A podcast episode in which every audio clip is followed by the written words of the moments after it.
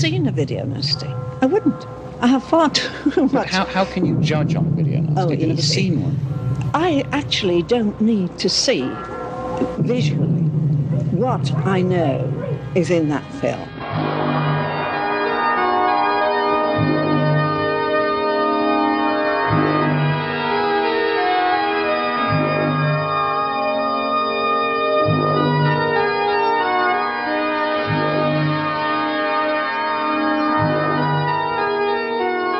So, what to make of Bloody Moon, also known as the Bloody Moon Murders, in German, Die Sieg der Dutz, which is literally titled The Saw of Death.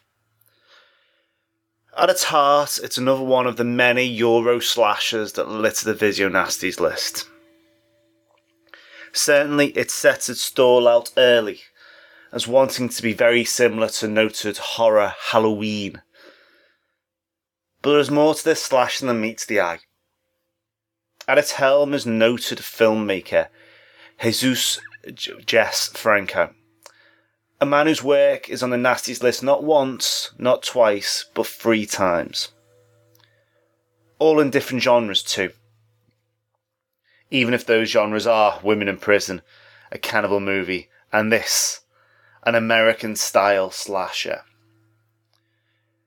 That all adds to a very particular style and the very particular man that was Jesus Franco.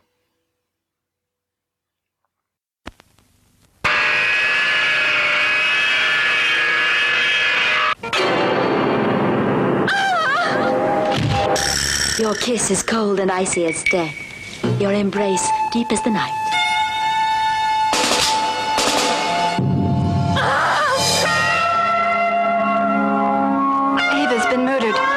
Nonsense. He wants to kill me too. Bloody Moon.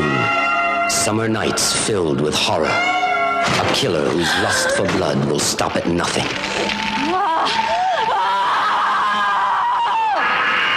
Nights of blood. Nights of terror that will leave you breathless.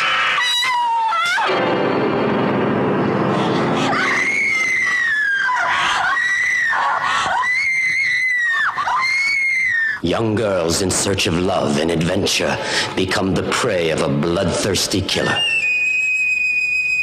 Now you'll be mine. Let me go.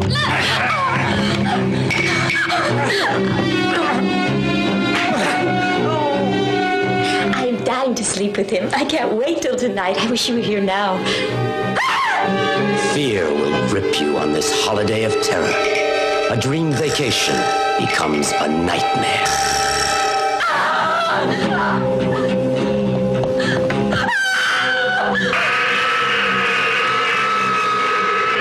Bloody Moon, a film you won't soon forget. Bloody Moon. This German horror film, directed by Jesus Franco and released in 1981, was written by Erich Tark Tomic, known for working on Contamination, which we spoke about a few weeks ago. And it stars Olivia Pascal, who was best known at the time for her 1977 softcore porn film, Vanessa. We are right in exploitation territory here, though. The fact that the producer was Wolf C. Hartwig, known more for films like Confessions of a Sixth Form Girl, Cross of Iron, and 14 and Under, which is from 1973. That's a sexploitation comedy film that includes a mother accidentally discovering that spanking her pre-teen girl appears to reawaken the waning sexual interest of a boyfriend in her, which she exploits. And when the mother later finds that his sexual interest extends to the daughter as well, she blackmails into marrying her. Let's put it this way, I wouldn't necessarily recommend that you Google for 14 and Under. God knows what the Lord make of films carrying such topics these days. Our story is about a man called Miguel. He's a young bloke with a horribly disfigured face. He attempts to trick a girl into having sex by pretending to be somebody else. When this fails, he brutally hacks up the young woman with a pair of scissors. And then after his crimes, he is institutionalised at a mental asylum for 5 years. When his sentence is finished, he's released into care of his sister, Manuela, along with their invalid aunt. His incestuous sister, Manuela, operates a boarding school for young women called Europe International Youth Club Boarding School of Languages on the Spanish resort of Costa del Sol. Miguel becomes intrigued and infatuated by Angela, a long-haired brunette whom he first saw on the train ride from the sanatorium, and he starts to follow her around in quite a creepy manner. Miguel meets with Manuela to request that they begin to resume their incestuous relationship, but she reminds him that with this relationship they made him was something that made him emotionally unstable. And she says you can't be a couple because no one understands them. If we could get rid of everyone, then things could go back to the way they were. Angela's friends begin to get killed one by one. One is skewered while topless with a 12-inch knife.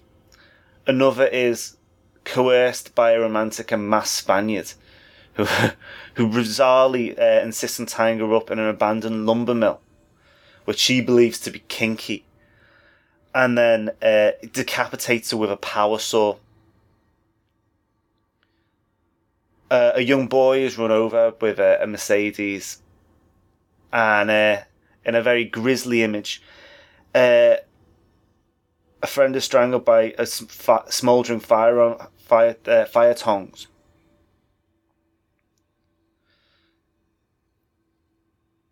No one really believes Angela that the killer is on the loose, though, as the girls go missing but bodies don't turn up. In the end, she turns to people who run the school and try and find help, and we discover exactly what is going on.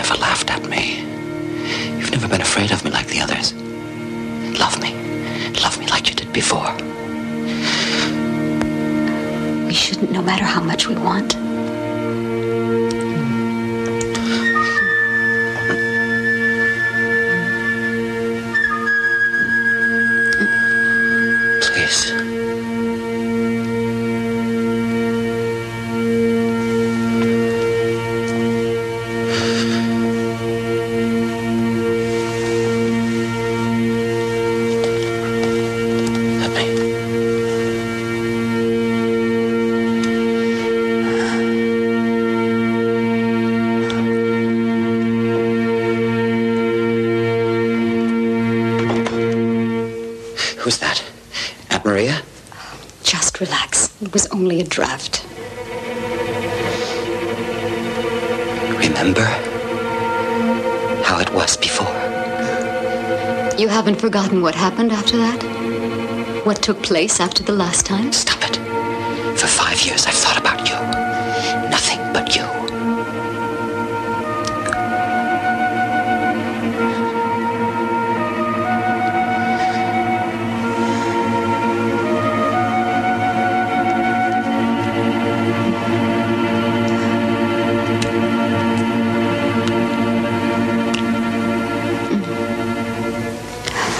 Miguel, I'm your sister.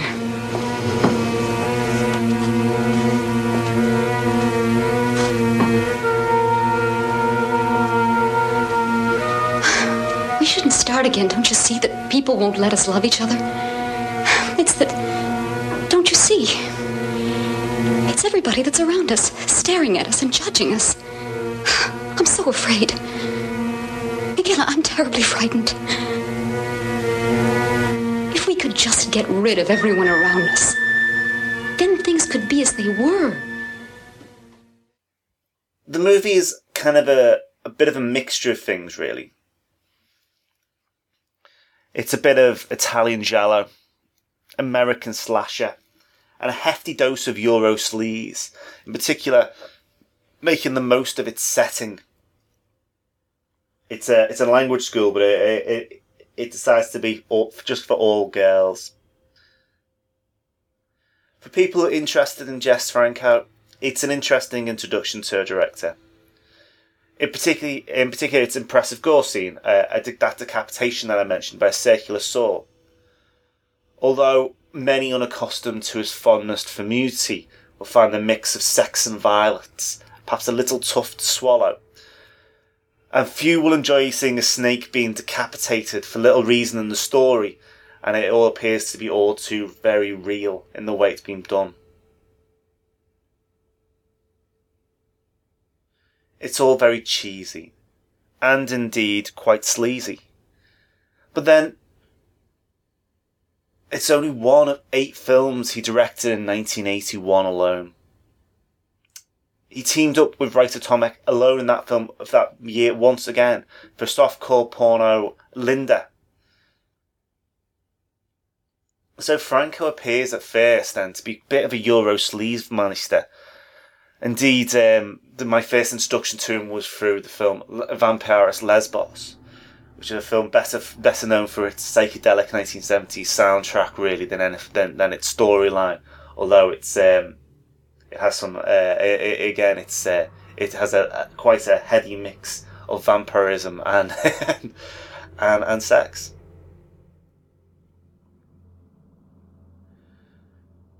But I'll be fair to Franco. There is more to him than that. Born Jesus Franco Manera in May 1930 in Madrid, he died on April the 2nd of this year. A director, screenwriter, cinematographer and actor, he managed to get more than 160 directing credits for his films.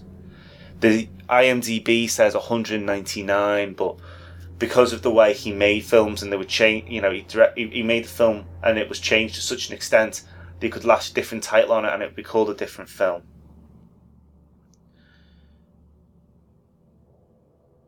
His career took off in 1961. With his cult classic The Awful Dr. Orlov, which received wide distribution in the US and in the UK.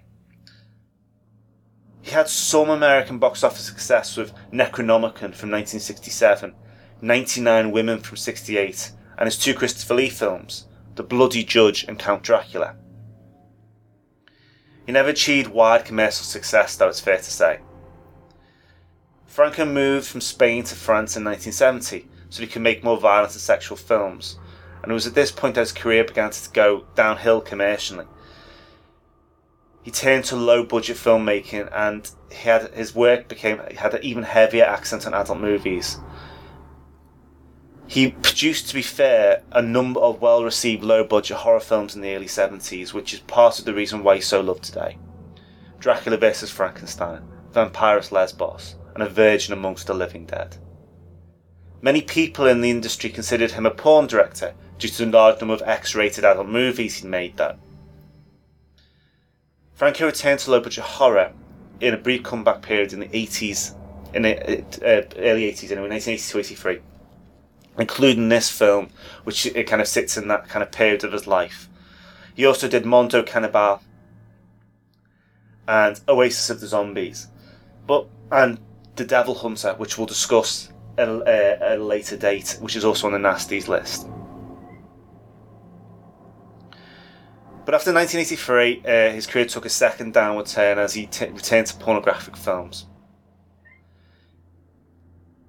He's a man who worked under many pseudonyms, including David Kuhn and Frank Holman. You see, Franco was a big fan of jazz and a musician himself. So many of the pseudonyms were taken from famous jazz musicians, such as Clifford Howard, James P. Johnson. In 1970, he took a 17-year-old Lina Romay under his wing, and she became his muse.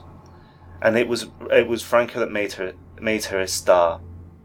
They were partners for decades and were officially married on the 25th of April 2008. She died in 2012, taken by cancer. But Romay was definitely his most utilised actress, as well as his life companion. But what about Franco himself and his own artwork? Franco's themes revolved around the more extreme and explicit, and we said this film came from a grindhouse background. He literally likes stories about lesbian vampires, women in prison, surgical horror, sadomasochism, zombies, sexploitation, including several films based on the writings of the Marquis de Sade.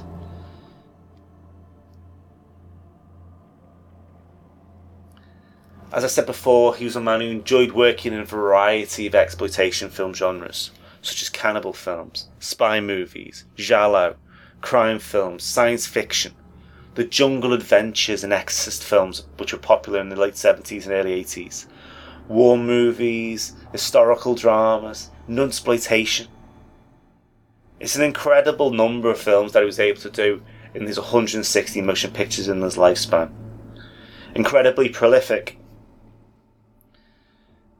he was able to jump between genres with ease. And bear in mind as well, he had no particular financial backers. He made movies because he loved them, and he knew what would sell and what would work on the market.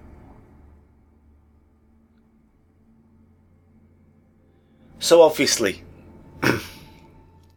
we're going to look at films that, we look at these films, they are a bit in the gutter sometimes. His sex films often came long, unrented shots of nude women.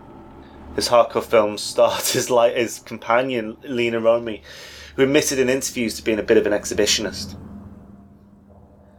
But Franco also had a fondness to try and make his films as real as possible. He used handheld cameras and zoom shots, which he felt lent realism to his films, movies which, to be fair, frequently had a very fantastical element to them. And he was a man that revelled in genre, and used genre actors such as Howard Vernon, Paul Müller, Christopher Lee, Soledad Miranda, and Klaus Kinski. And Kinski was famous for his hatred of directors, but Franco apparently said he never had a real problem with him. I think it's easy for people to kind of pull Franco down, but you have to bear in mind that, he was a real man of celluloid. His CV ranged admittedly from pornography, but also included second unit work for Orson Welles' Shakespeare project, Crimes of Midnight, from 1965. So maybe his love wasn't necessarily just for sex and violence, although he knew those things would be things that he could sell, but also love of the cinema itself and the silver screen.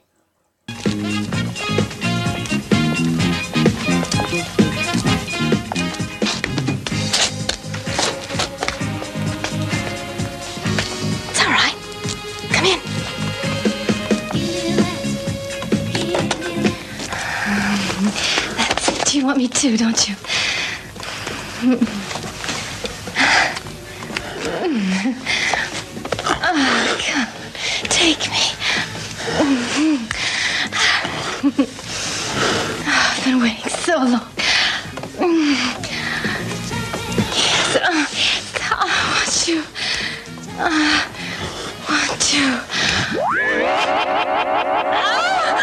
no.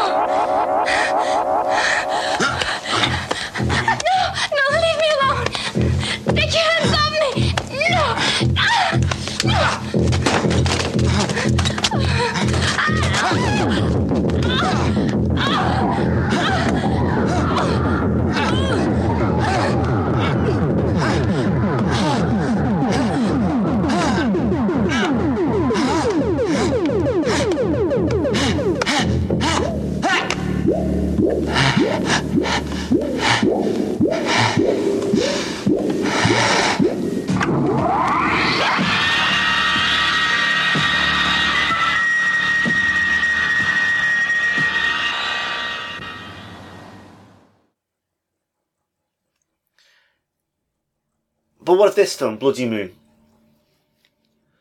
Well, it is effective in its gore.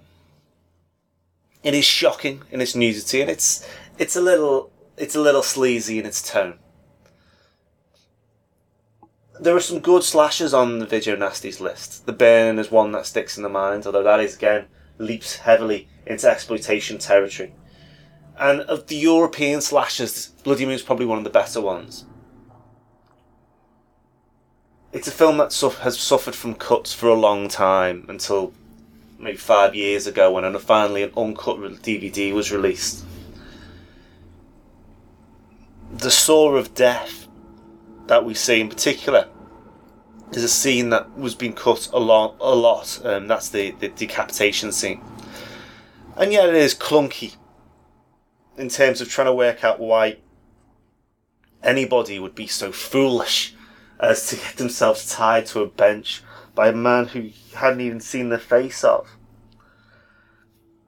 But on the other hand, it does deliver. We're going to have to talk about a bit of animal cruelty as we go along, and there is a scene here that appears to be a snake being decapitated, which is unpleasant and unfortunate, and I don't like the way they did that back then, but that's just the way it is. Unfortunately, we have to deal with it. But at the same time, there's still something very fun and warming about the films on offer here, and I like the idea of basically just running around various dodgy locations and getting your kill scenes sorted out and going from there. And it does definitely try and surprise you with a twist. It isn't like, Halloween, where you know who the killer is from the start. It deliberately leads you down one path before surprising you with something else. And there's comedy here too as well. A woman who tries to impress her friends by faking having sex and then getting caught, which is silly and perhaps a little bit overextended, but also a good bit of fun. So, in fairness to Franco, what he's created here is a fun ride.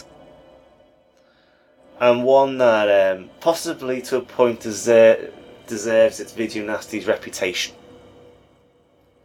I think I can tell. Well, let's go into it. It was cut by 1 minute and 38 seconds, was submitted for cinema in 1982. Those cuts were to the Circular Saw deaths and also to lingering shots of naked, murdered women. Interlight released 2 versions of the video in 1982. One was cut and one was uncut.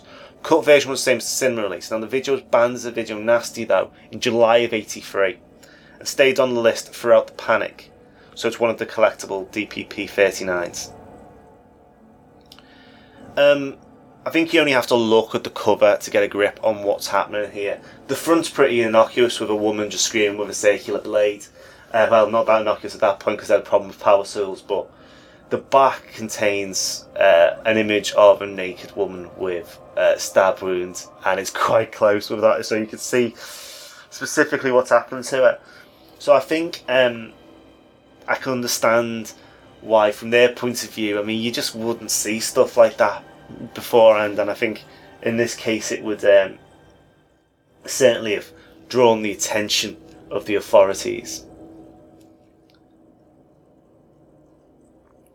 The movie was re-released by Vipco in 1993 with 1 minute and 20 seconds of cuts. There was the Severance DVD release in 2008, which finally reinstated it into all its glory, and that's certainly the release to get if you're looking for something.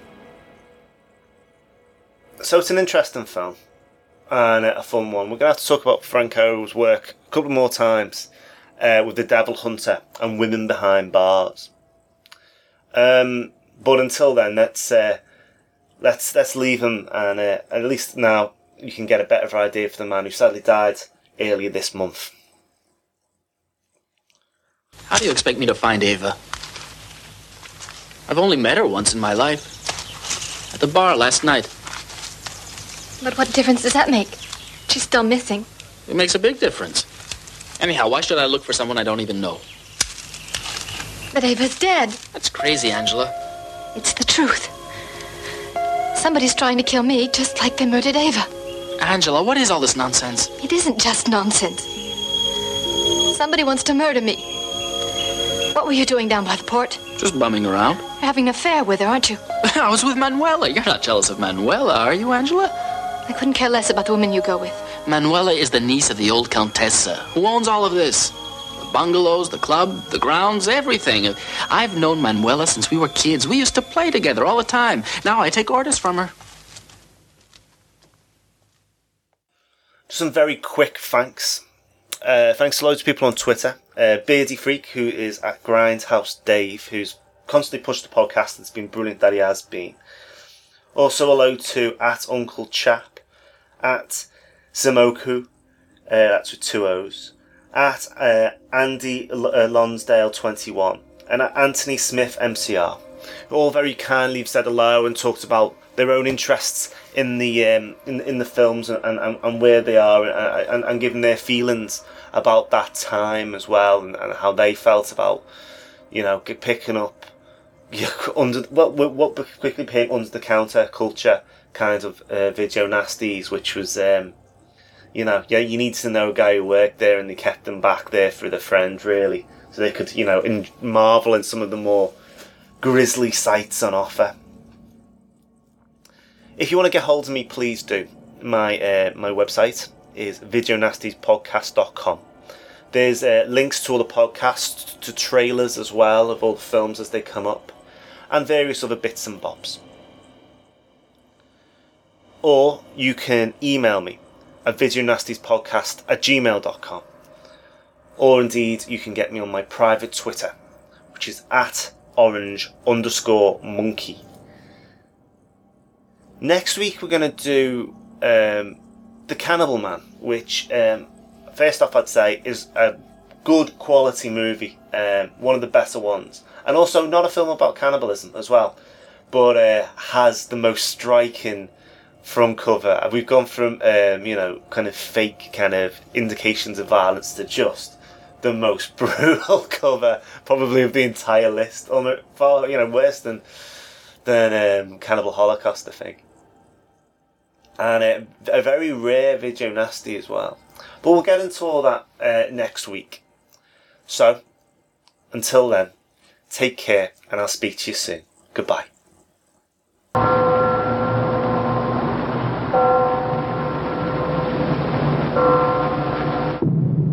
I have never seen a video nasty. I wouldn't. I have far too much. How can you judge on a video nasty? Oh, you've never seen one. I actually don't need to see visually what I know is in that film.